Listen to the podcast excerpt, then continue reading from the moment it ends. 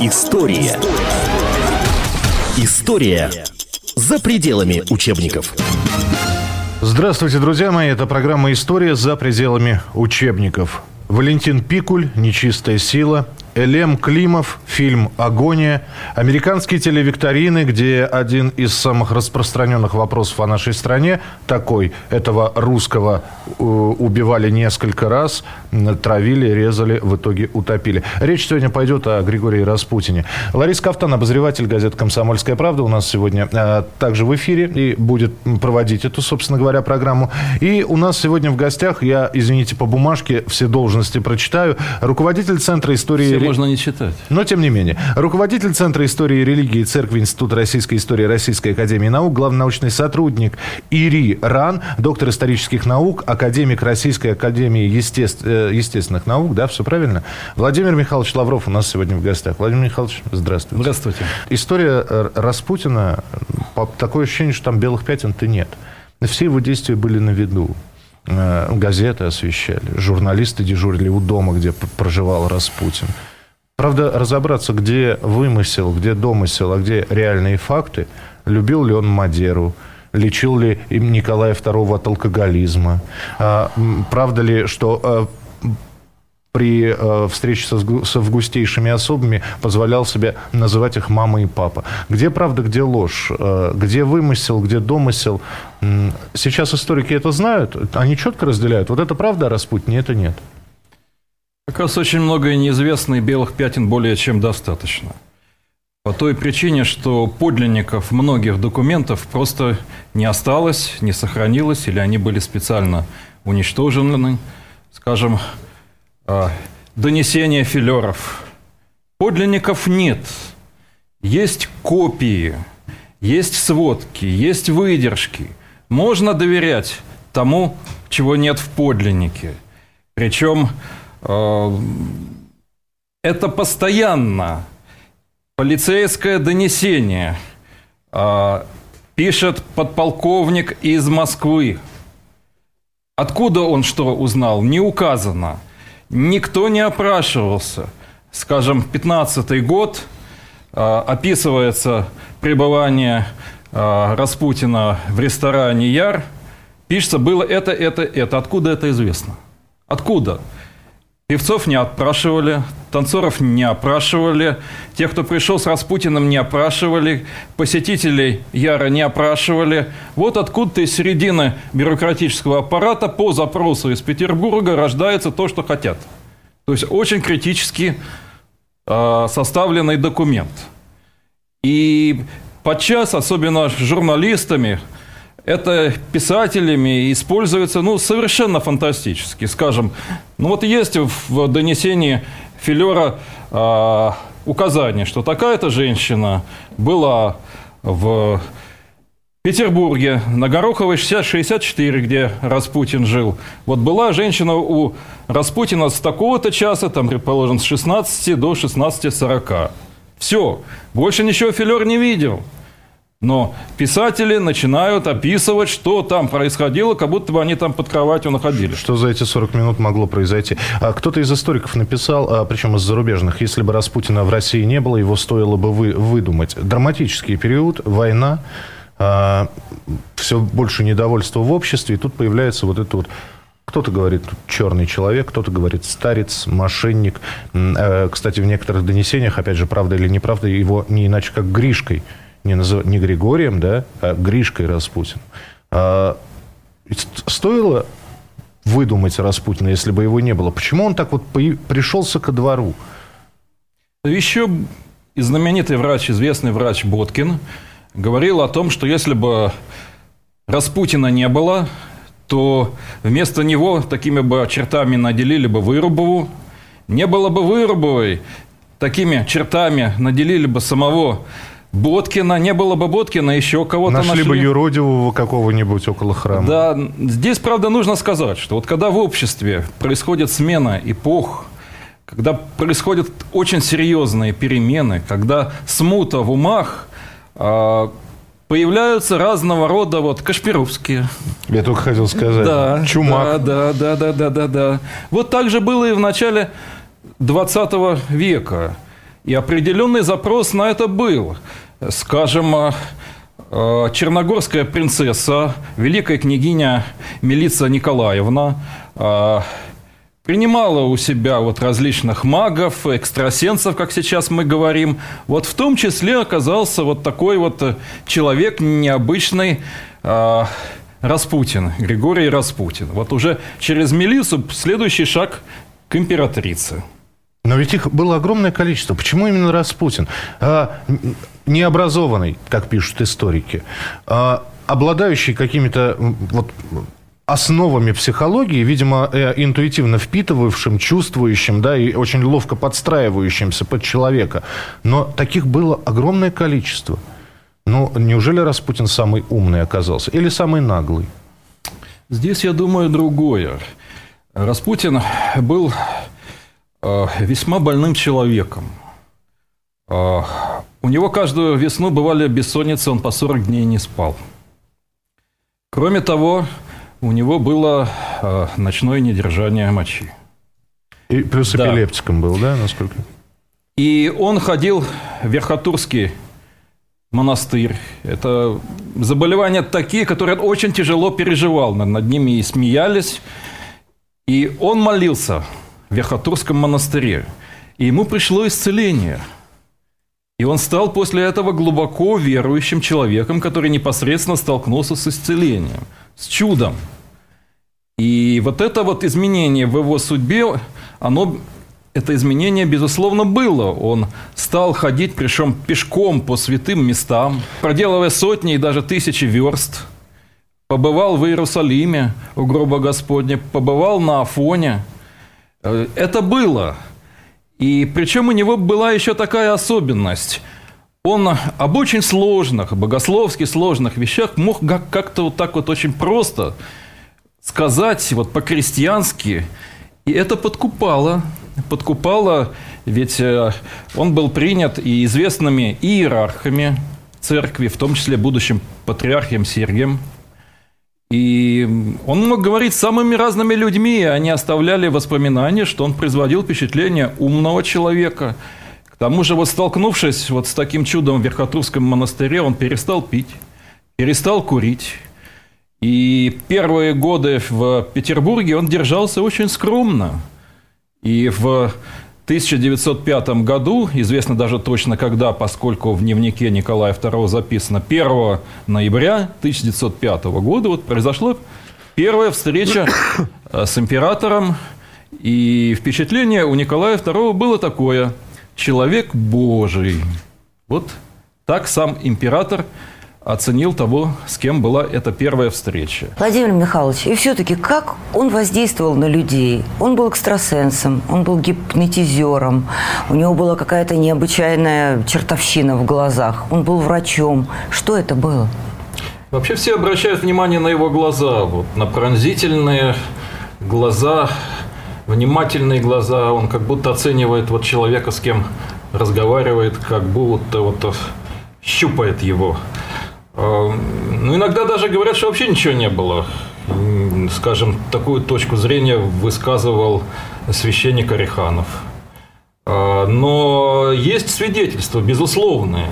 Скажем, а, после февральской революции была создана временным правительством чрезвычайная следственная комиссия, которая очень многих людей допрашивала о Николае II, о Распутине. Причем это было время, когда к власти пришли противники Распутина, люди, которые его ненавидели. Исследователи чрезвычайной комиссии были тоже очень настроены отрицательно. И вот они вызывали людей, допрашивали, и выяснялось, что действительно исцелял. И исцелял многих. И по-разному это происходило. А, кого-то усыплял, видимо, тут можно говорить даже о гипнозе. Но был целый ряд случаев, когда э, вот он молился, что это?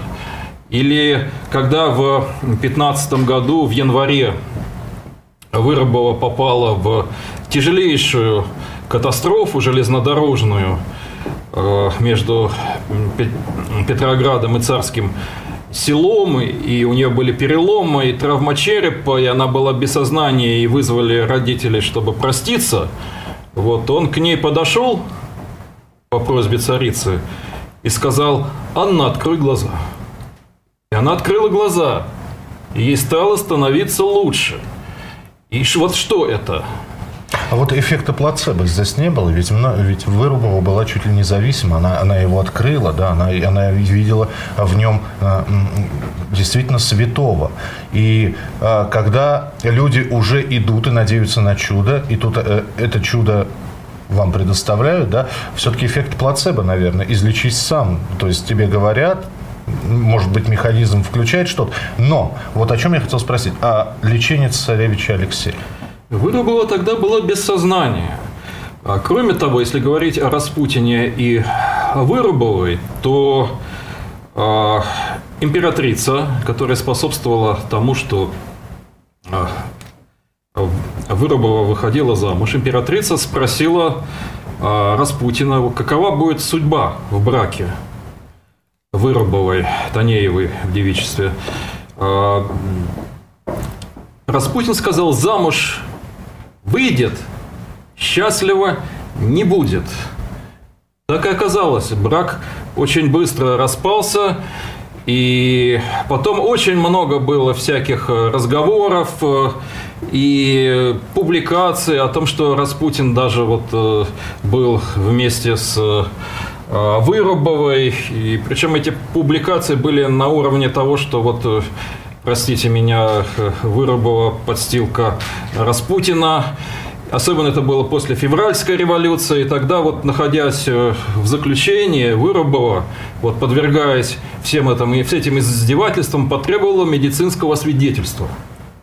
Это медицинское освидетельство, к удивлению, общество показало, что Вырубова девственница. Несмотря девственница. на то, что брак у нее был Хоть уже. Был брак, но вот э, Поэтому она и развелась. Но этого же публика не знала. Ну, публика уже на излете э, деятельности Григория Распутина. Слухи по Москве э, ходили, что он чуть ли не по, по, по Москве, по Петрограду, что он чуть ли не с царицей сожительствует.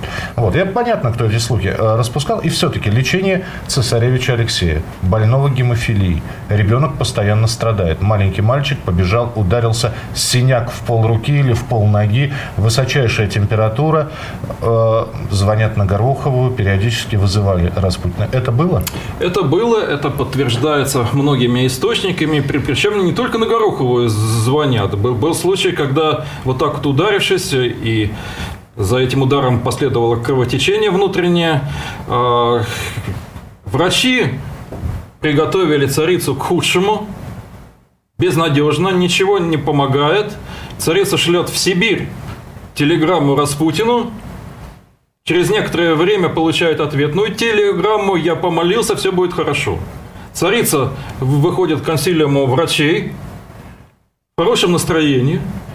Все решают, что царица... Немножко умом тронулась. Да-да-да. Но следующий, на следующий же день становится заметно лучше мальчику, и он выздоравливает. И был целый ряд таких случаев – и именно этим объясняется влияние Распутина на царицу. Другое дело, что вот этот простой мужик, не получивший ни образования, ни воспитания, почти неграмотный, он только вот э, в Петербурге научился вот каракулями писать, да, да. да, которые во все стороны гуляют буквы. Помолись раб, рабу Божию. Да, твоему, да. Другое дело, что оказавшись вот таким образом вхожим в царскую семью, в личные покои, вот к мальчику. Другое дело, что Распутин вот, э, вот не выдержал этого жизненного испытания. Сейчас называется звездной болезнью, да? Да, можно так сказать. То есть он стал рассказывать э, о своем влиянии на императрицу. Преувеличивал.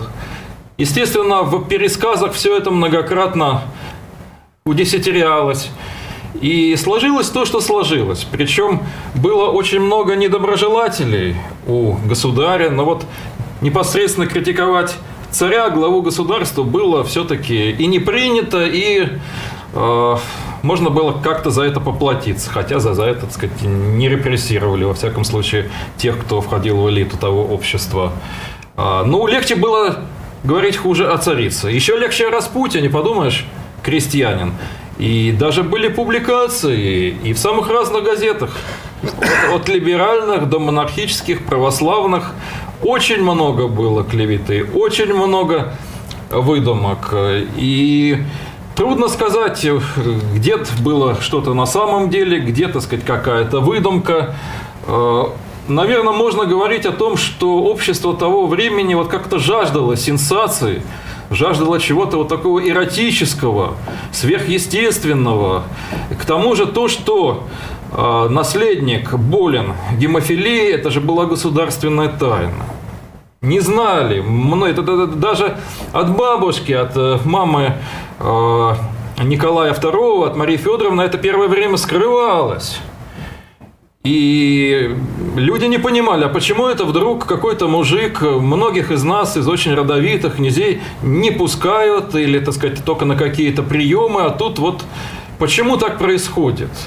Не могли понять, то есть не знали настоящую причину, что это происходит прежде всего в связи с тем, что он просто спасает царевича Алексея.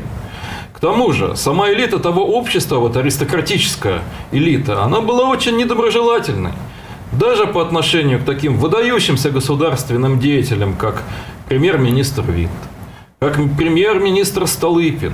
Сколько их смешивали с грязью. Но это все-таки образованные люди, это премьер-министры. А тут какой-то крестьянин... А, Владимир Михайлович, вот э, есть такие свидетельства, что он вроде как императрицу даже называл Сашкой в разговорах, вот, что, наверное, подогревало. Но ну, э, такие вот слухи нехорошие об этой значит, отсутствующей связи.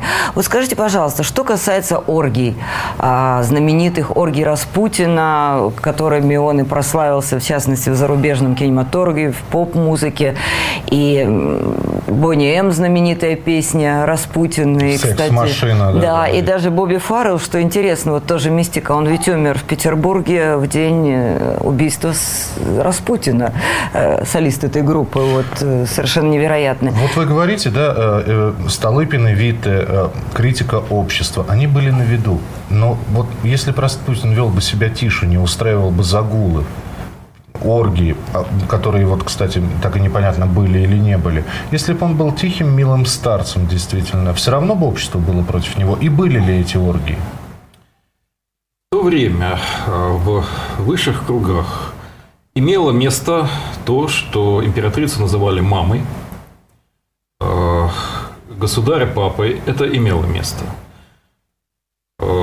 Что касается связи Э, императрицы и Распутина, я думаю, каждый желающий может и должен посмотреть замечательное издание переписки Николая II и Александры Федоровны. Называется «Николай и Александра.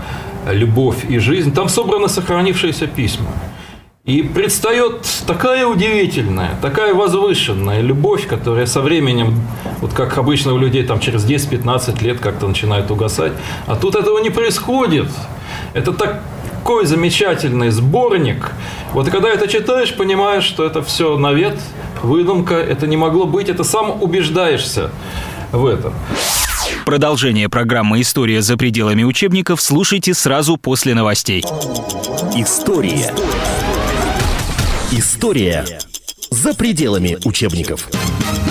Здравствуйте, друзья мои. Это программа «История за пределами учебников». Речь сегодня пойдет о Григории Распутине. Лариса Кафтан, обозреватель газеты «Комсомольская правда» у нас сегодня в эфире. И у нас сегодня в гостях руководитель Центра истории и религии Церкви Института российской истории Российской академии наук, главный научный сотрудник ИРИ РАН, доктор исторических наук, академик Российской академии естеств... Э, естественных наук. Да, все правильно?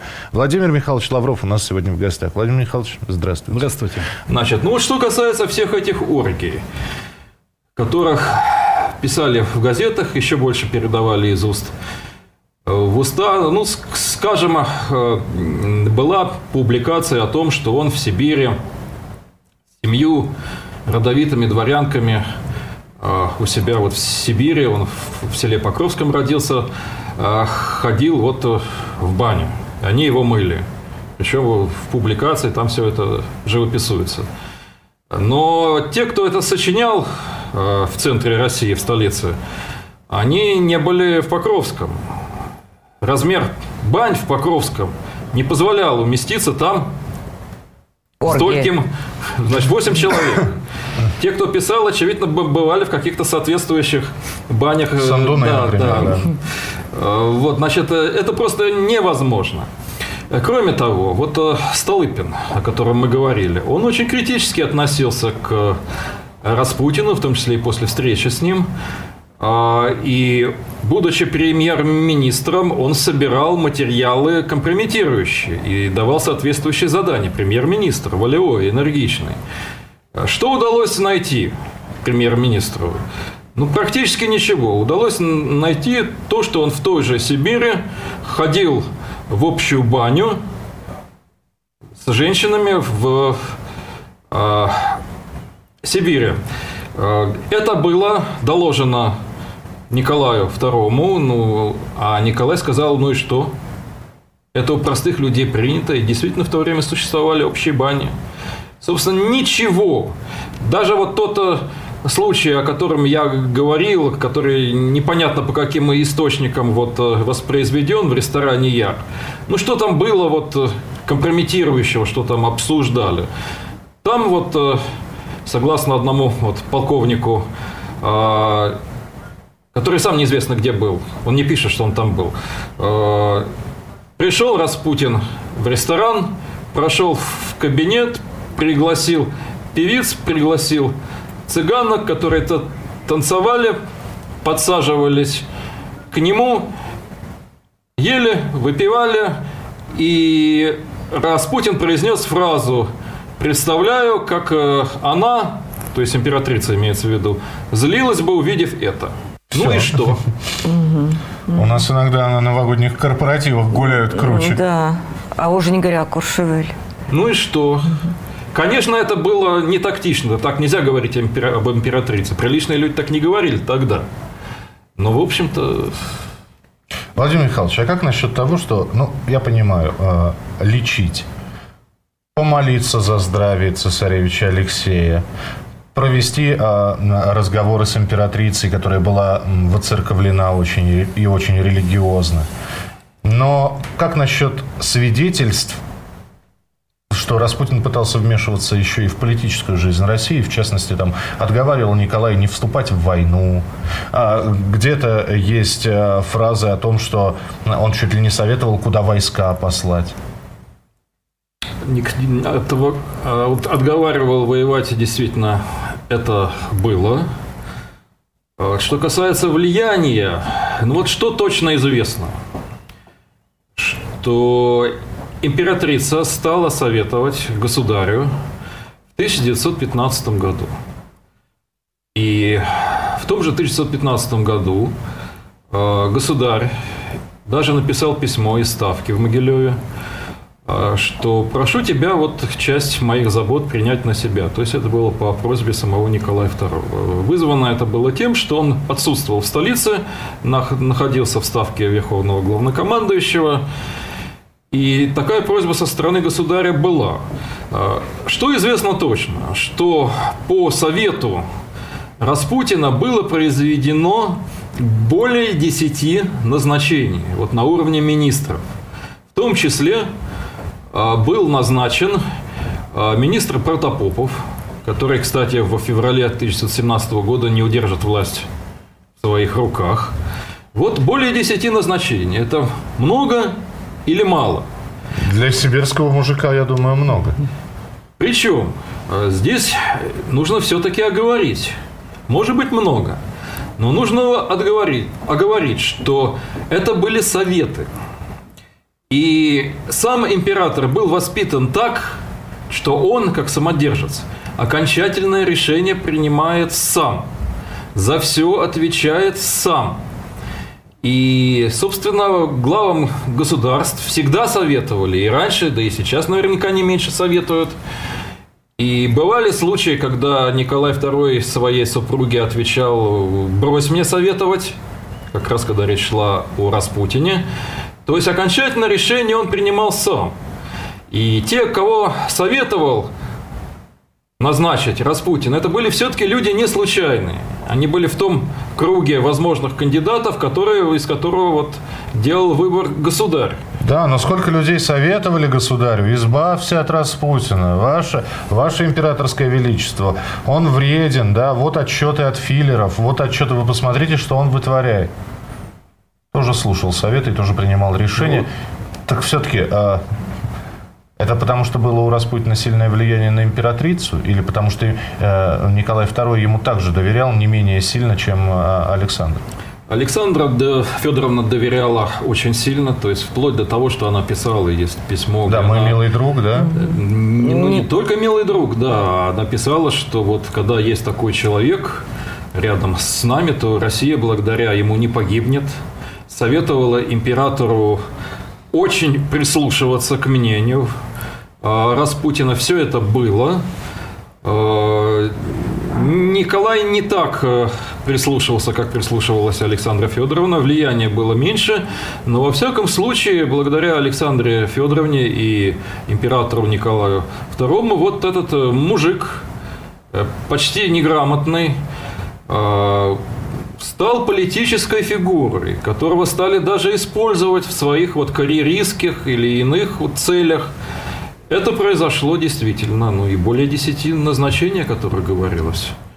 Серьезно. Мы сейчас приближаемся к трагической развязке. И хотелось бы спросить, опять же, убийство Распутина. Неужели нельзя было этого человека отстранить от царской семьи по-другому? В конце концов, я не знаю, подставить так, чтобы был сослан на каторгу. Вот. Обязательно ликвидация.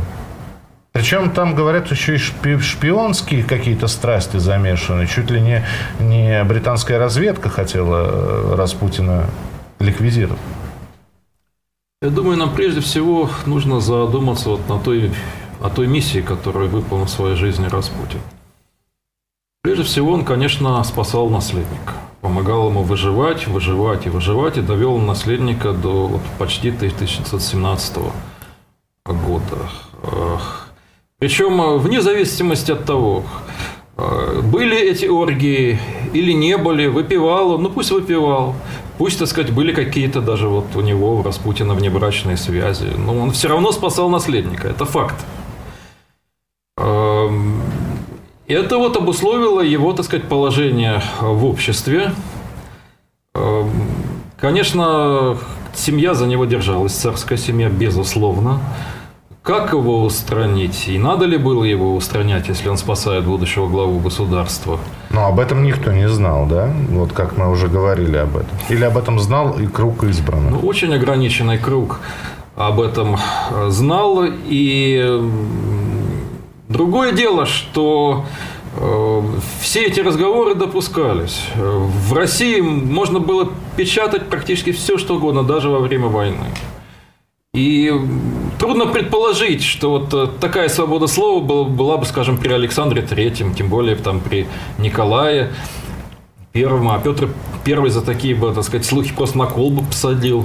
Вот. А тут, ну, какая была реакция у Николая II, там, Александры Федоровны, они могли кому-то отказать в приеме, не пойти с кем-то на прогулку. Вот и, и все наказание за клевету, за дискредитацию. Эм, я думаю, что большую роль э, устранения э, Распутина сыграло вот в каком смысле. Ведь никто не был наказан.